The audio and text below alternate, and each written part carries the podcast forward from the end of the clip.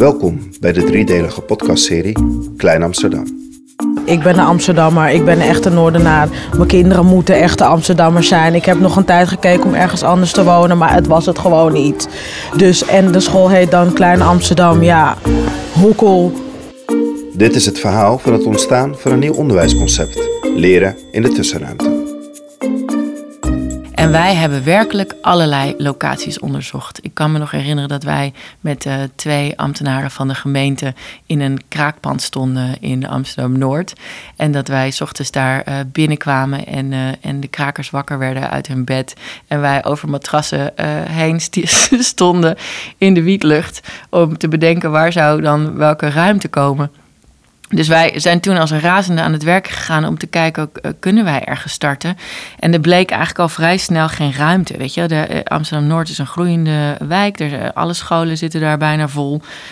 wij hadden geen huisvesting, dus wij moesten iets nieuws gaan maken. en dat, dat kwam op een kavel terecht waar, waar voorlopig ehm, nog ruimte is. Want daar worden ook huizen gebouwd, maar dat duurt allemaal ietsje langer dan, dan de rest van de buurt. Uh, maar dat gebouw is, het moest, moest razendsnel. Dat is een heel interessant proces geweest. En daar kan uh, Rick Amado het allermeeste over vertellen. Want hij heeft daar uh, de, de, belangrijkste rol in gehad. Want, er, want de rechtszaak, weet je, op het moment dat wij uitspraak kregen, hadden wij nog negen maanden. Maar die periode hadden wij om een schoolgebouw neer te zetten. En niet per se om een schoolgebouw neer te zetten, maar om een locatie te vinden om te starten.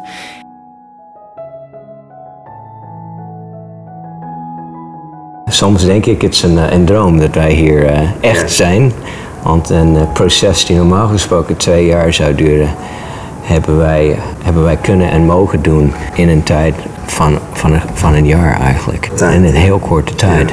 We hadden als, als opdracht in eerste zicht een, een onmogelijke combinatie van eisen. Dat was omdat waar we nu staan over een aantal jaren woningen moet komen, moesten we, waren we verplicht om een tijdelijk gebouw uh, neer te zetten. Want hier komt permanent uh, op termijn geen school, hier komen woningen. De tweede was, um, had zoals ik zei in, in tijdsdruk, enorme tijdsdruk om dit voor elkaar te krijgen. En de derde was, wij hebben inhoudelijk een heel sterk concept. En het concept is gebaseerd op mensen, leermiddelen en fysieke context. Met andere woorden, plek en gebouw en hoe wij omgaan met de omgeving. Dat concept lag voorop.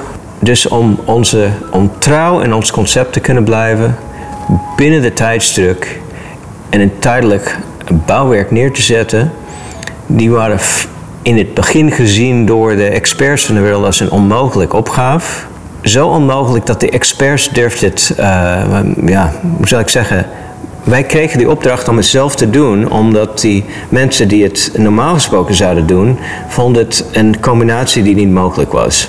Uh, dat betekent de gemeente gaf ons de uh, mandaat om dit zelf te doen. Binnen een heel strak regelgevingsstructuur, met de eisen van een verplaatsbaar tijdelijk bouwwerk. En van onze kant moest het binnen ons concept blijven. Het idee van leren die wij wilden brengen naar kinderen toe en naar families toe en naar de maatschappij toe, was het idee van onderzoeken. En je kan dat onderzoek doen in heel veel verschillende contexten. Dus de opdracht was dan om juist een gebouw te krijgen die zoveel verbinding mogelijk, die verbinding faciliteert. Dus mensen, middelen en omgeving dus. En Search, de, de architect, heeft ons enorm geholpen met het maken van een schets. Want wij hadden heel, heel erg de droom van een. Uh, weet je dat, je, dat je dat het gebouw ook die stad belichaamt. Dus dat je alle sectoren vertegenwoordigt in je, in, in je school. En dat, dat de school niet alleen een plek is waar uh, kinderen komen, maar juist ook waar, waar volwassenen komen, waar de gemeenschap komt. Weet je, dat je echt een, eh, een lerende omgeving bent. En een mixed-use gebouw zou daar ideaal voor zijn. Weet je, dat je binnenloopt en dat daar broedplaatsen voor kunstenaars zijn. Dat op de tweede etage uh, groep 3 zit. en dat zij naast een, een freelance werkplek zitten. En, en, in een ander gebouw de, het bejaardentehuis samen met de kleuters. Weet je, zo'n soort, soort plaatje hadden wij. En dat kon niet in een tijdelijke huisvesting, want daar heb je geen budget voor.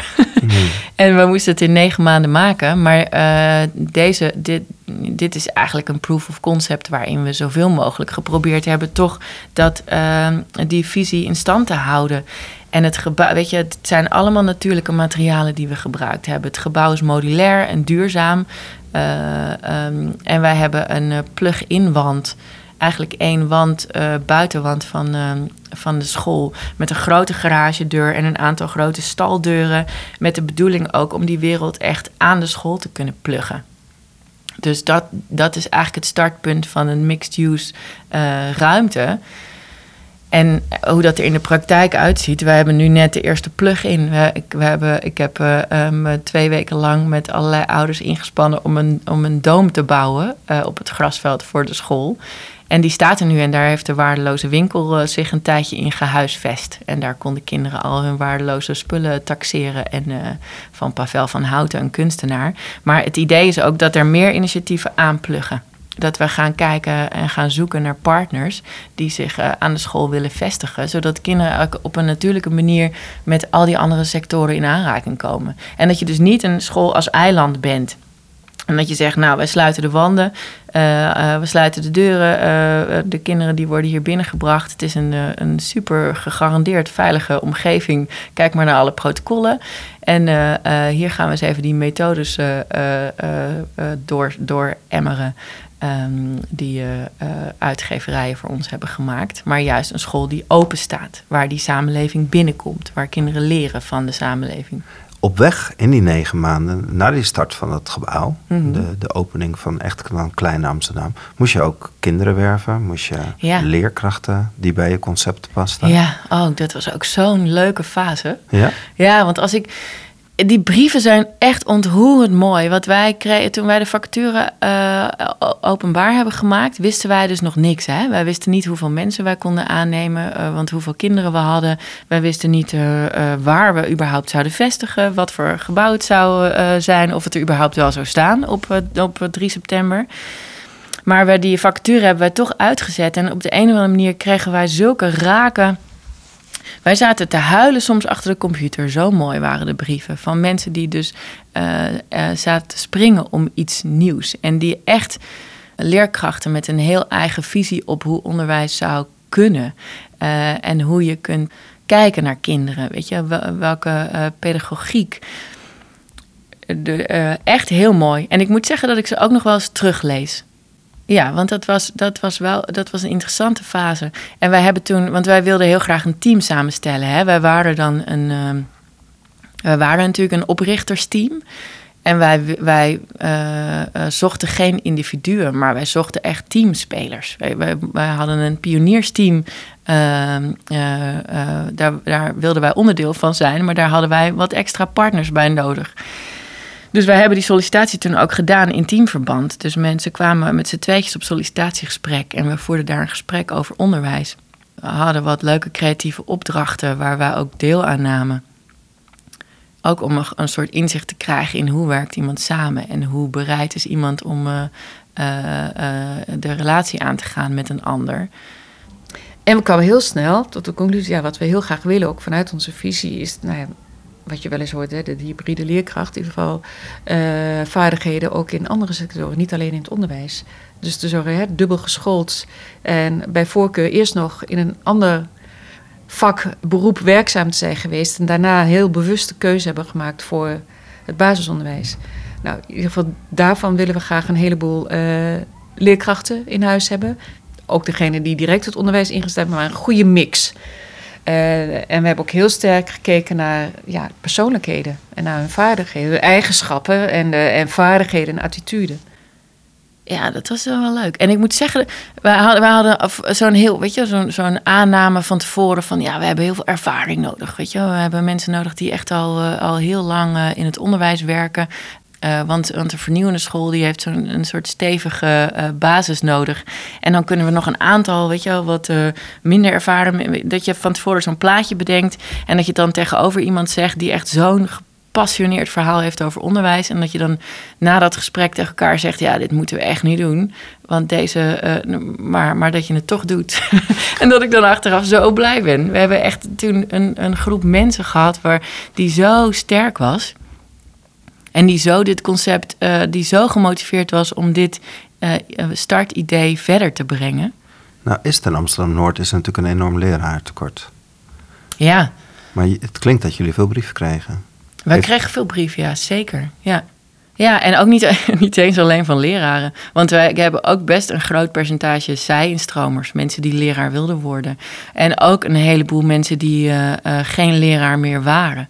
Maar die uh, overwogen terug te gaan het onderwijs in. En die werden echt, echt aangezet door de visie. Ja. Want jullie hadden alleen maar een A4'tje met dit willen Ja, het was alleen maar, ja, het was echt. En, en het, op een gegeven moment werd dat A4'tje een website. Maar ik moet zeggen, dat werd er ook niet concreter op. Het bleef echt heel erg lang hangen bij een uh, visie en een tussenruimte. En nou ja, de. de ja, ik, ik, moest op, mijn, op een verjaardag bij mijn familie heel vaak uitleggen, maar wat is het dan? Weet je wel, wat je doet? Ja, we wisten het heel lang niet, maar wij wisten wel dat er iets wezenlijk anders kon. En dat, er een, dat we een aantal uh, elementen of woorden of uh, uh, gedachten hadden die dus aansloegen bij een groter publiek. Wat waren die woorden of gedachten dan? Betekenisvol leren. Dus dat je, dat je het ook veel meer hebt over waarom. Waarom hebben wij onderwijs? Waarom hebben wij een school? Nee, en dat je ook zeker dat je zoveel andere vormen hebt om iets te leren dan uit een uh, boek. En ik heb iets tegen, ik heb toch vaak iets tegen methodes op de een of andere manier. Misschien komt het omdat ik zelf een beetje uit die wereld kom. Maar wij nemen die, die methode zo serieus. Terwijl een, de leerkracht, dat is echt de enige professional wat betreft de ontwikkeling van een kind. Die, die heeft de, de, de meeste leerkrachten bij ons staan al jarenlang voor de, voor zo'n, uh, in zo'n groep. Met die leeftijdsgroep. En die weten eigenlijk als beste hoe de ontwikkeling van een kind werkt. En wat je kunt doen om, om een ontwikkeling te stimuleren. En wat je ook kunt doen om een ontwikkeling te remmen. en, uh, en wanneer er iets uh, ontbreekt aan jouw aanbod. Weet je? En, en daar moet je ook veel meer op vertrouwen. Want wanneer ben jij bij, Amst bij Klein Amsterdam komen um, werken? In juni voordat ze gestart zijn. In juni? Voor, oh, je, was, je hebt gesolliciteerd op een school die nog niet bestond? Ja. Waarom? Ja, omdat ik denk dat kinderen niet alleen maar leren uit de boekjes. En dat ze gewoon zelf... Um, ja, dat, dat je gewoon ook heel veel leert als je buiten ergens loopt. En dat je iemand of iets tegenkomt. En dat daar niet altijd goed naar gekeken wordt of zo. En dat ik het huidige waar ik werkte, was het heel erg zo dat je um, heel erg de boekjes juist wel moest volgen. En niet heel goed kon kijken waar, waar de kinderen dan mee bezig waren. En dat, dat er dan iets gebeurde buiten. En dat je daar eigenlijk weinig aandacht om kon besteden. Omdat je per se die bladzijde of dit moest gaan doen. En dat vond ik jammer. Ja. En van wie moest dat? Ja, van gewoon. Ja, dat is een goede vraag. ik denk dat ik daar te weinig van heb gezegd, misschien ook op dat moment. Of het wel geprobeerd. Want hoe ben je bij Klein Amsterdam terechtgekomen? Uh, omdat ik natuurlijk ook met uh, Marco Dekker en Floor Lamet heb gewerkt. En zij hebben allebei een projectteam uh, gezeten die dit, de visie heeft neergezet, zeg maar. En ik heb een jaar met hen gewerkt op de school waar ik voorheen werkte. En um, ik was gewoon heel erg gecharmeerd van hun manier van denken en van hun persoonlijke visie. En um, nou ja, ik wist dat zij van Klein Amsterdam waren, dus ik, daar heb ik heel veel gesprekken over gehad met hen. En uh, ja, op die manier ben ik eigenlijk ook hier terechtgekomen. En wat sprak je aan in die visie? Ja, heel veel dingen. Sinds 2013 werk ik dan in het onderwijs. En de tendens is heel erg uitdaging, uitdaging, uitdaging.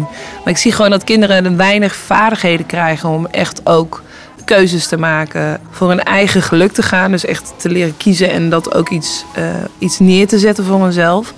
In de gesprekken die ik met Flora en Marco had en later ook met Eva, kreeg ik wel door dat, dat hier de nadruk meer ligt op de vaardigheden uh, dan om de inhoud.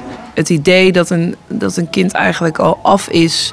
Uh, in plaats van dat je het vol moet stoppen met kennis en, en met feiten en met weetjes. Waar een kind later eigenlijk, naar mijn mening, niet zoveel aan heeft. Dat, dat vond ik heel tof. Dat sprak mij echt wel het meeste aan. ja, die vaardigheden, echt die skills die ze later in hun eigen leven ook goed kunnen inzetten. Dat vind ik heel belangrijk.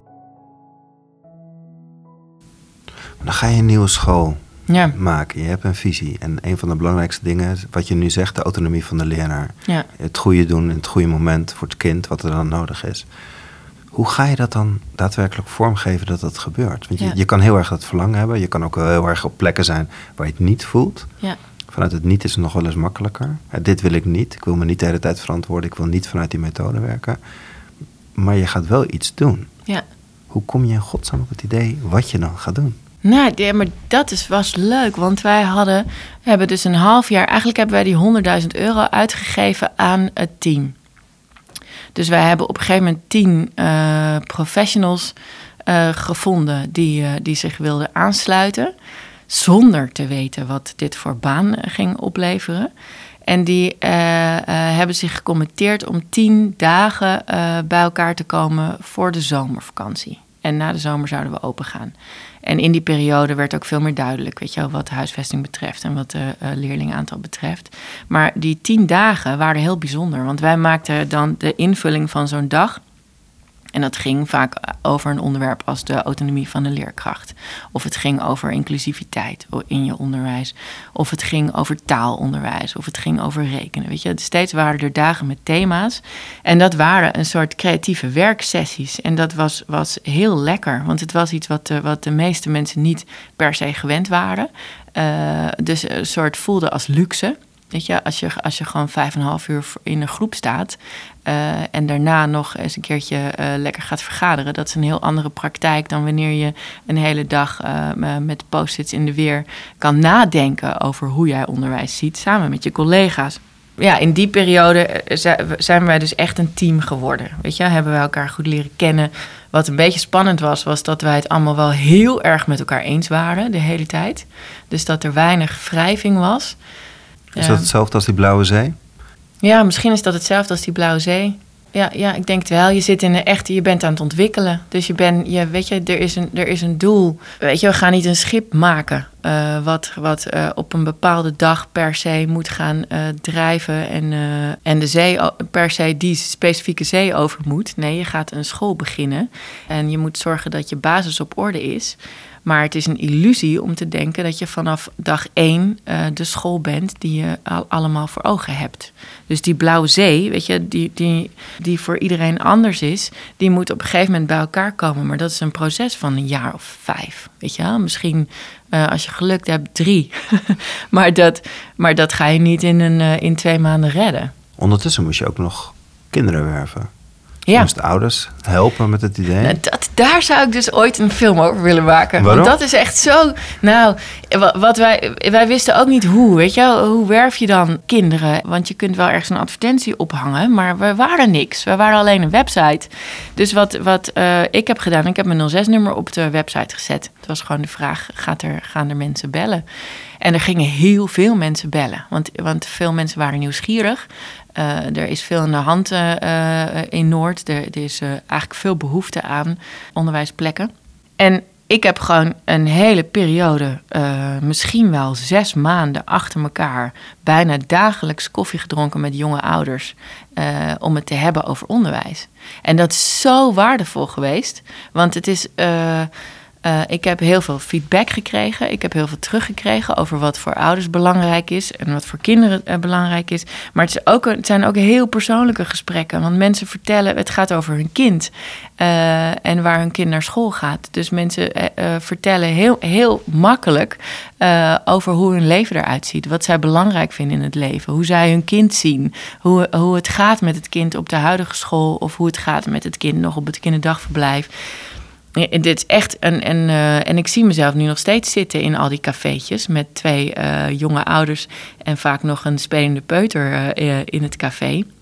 En daar uiteindelijk zijn daar 60 mensen die echt ook de keuze hebben durven maken. Wij gaan mee. Wij committeren ons aan dit idee en wij gaan dus ook bijdragen aan het succes van Klein Amsterdam. En dat is wel echt een gaaf gevoel geweest.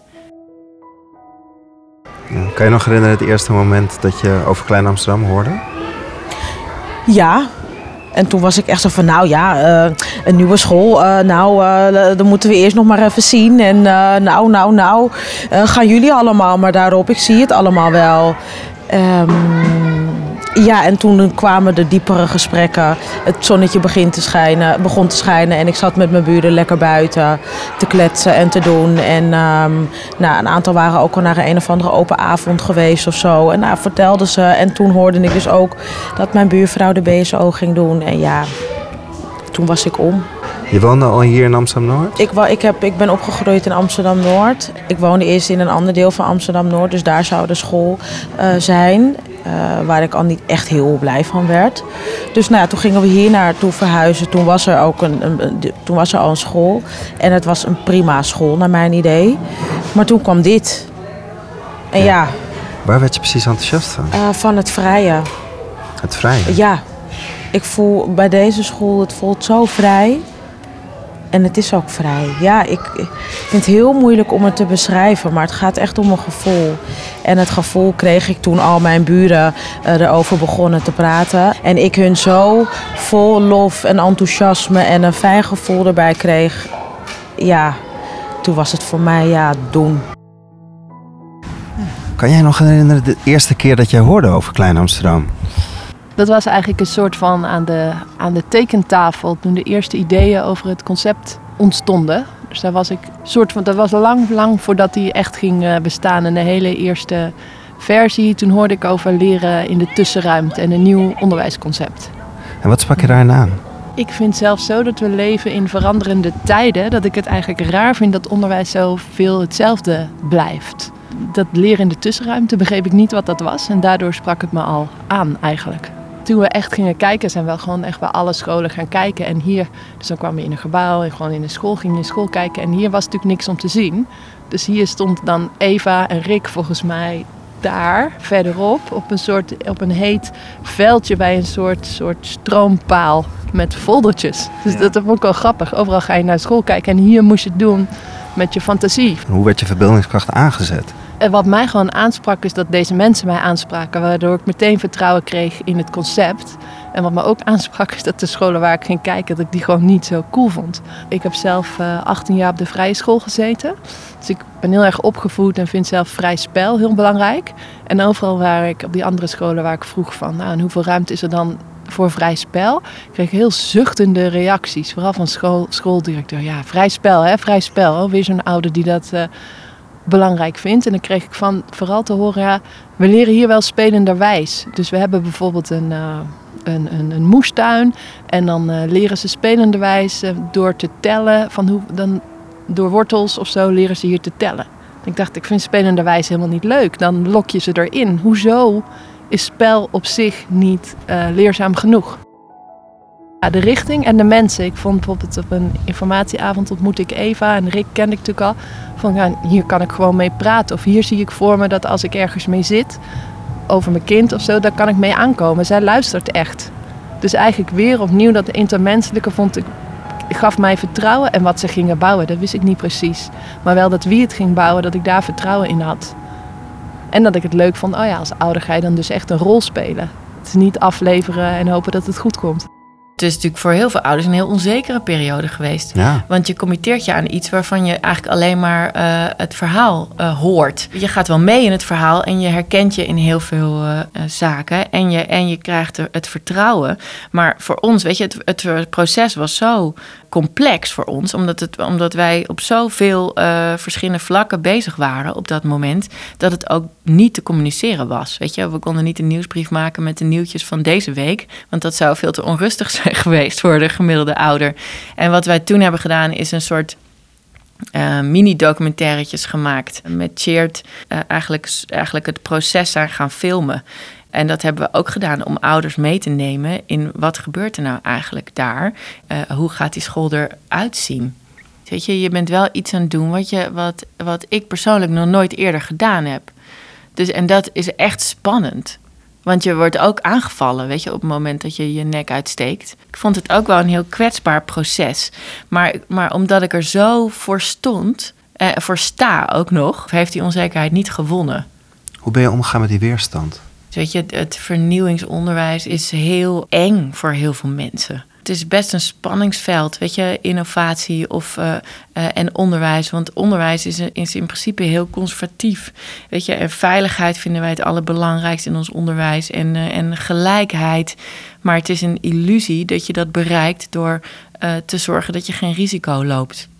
Dat is eigenlijk ook wel heel heel ernstig. Want je, je bent eigenlijk verplicht om in het onderwijs ook te durven onderzoeken. Uh, naar wat er allemaal anders kan en wat er allemaal beter kan. En dat moet je ook doen met ouders en met kinderen. Dat kun je niet achter de tekentafel doen. Je, iemand zegt het niet om mij als persoon aan te vallen, natuurlijk. Weet je, soms dat, dat, is, dat is wat je soms voelt. Dat je jezelf aangevallen voelt. En gaat twijfelen aan je eigen gedachten of aan je eigen uh, positie. Weet je, wie ben ik dan om dit te doen? Als je, de, als je toch de tijd en de rust neemt om ook na te denken over die ander. En dat het, dat het vaak zo'n reactie komt vanuit angst voor iets wat, wat hij of zij zelf kent, weet je, en niet durft los te laten. Ja, dan is het misschien dan is het, dan is het probleem niet zo groot. Want dan ligt het niet bij mij, maar dan ligt het ergens tussen ons in. Weet je, en dan moeten we dat zien te overbruggen.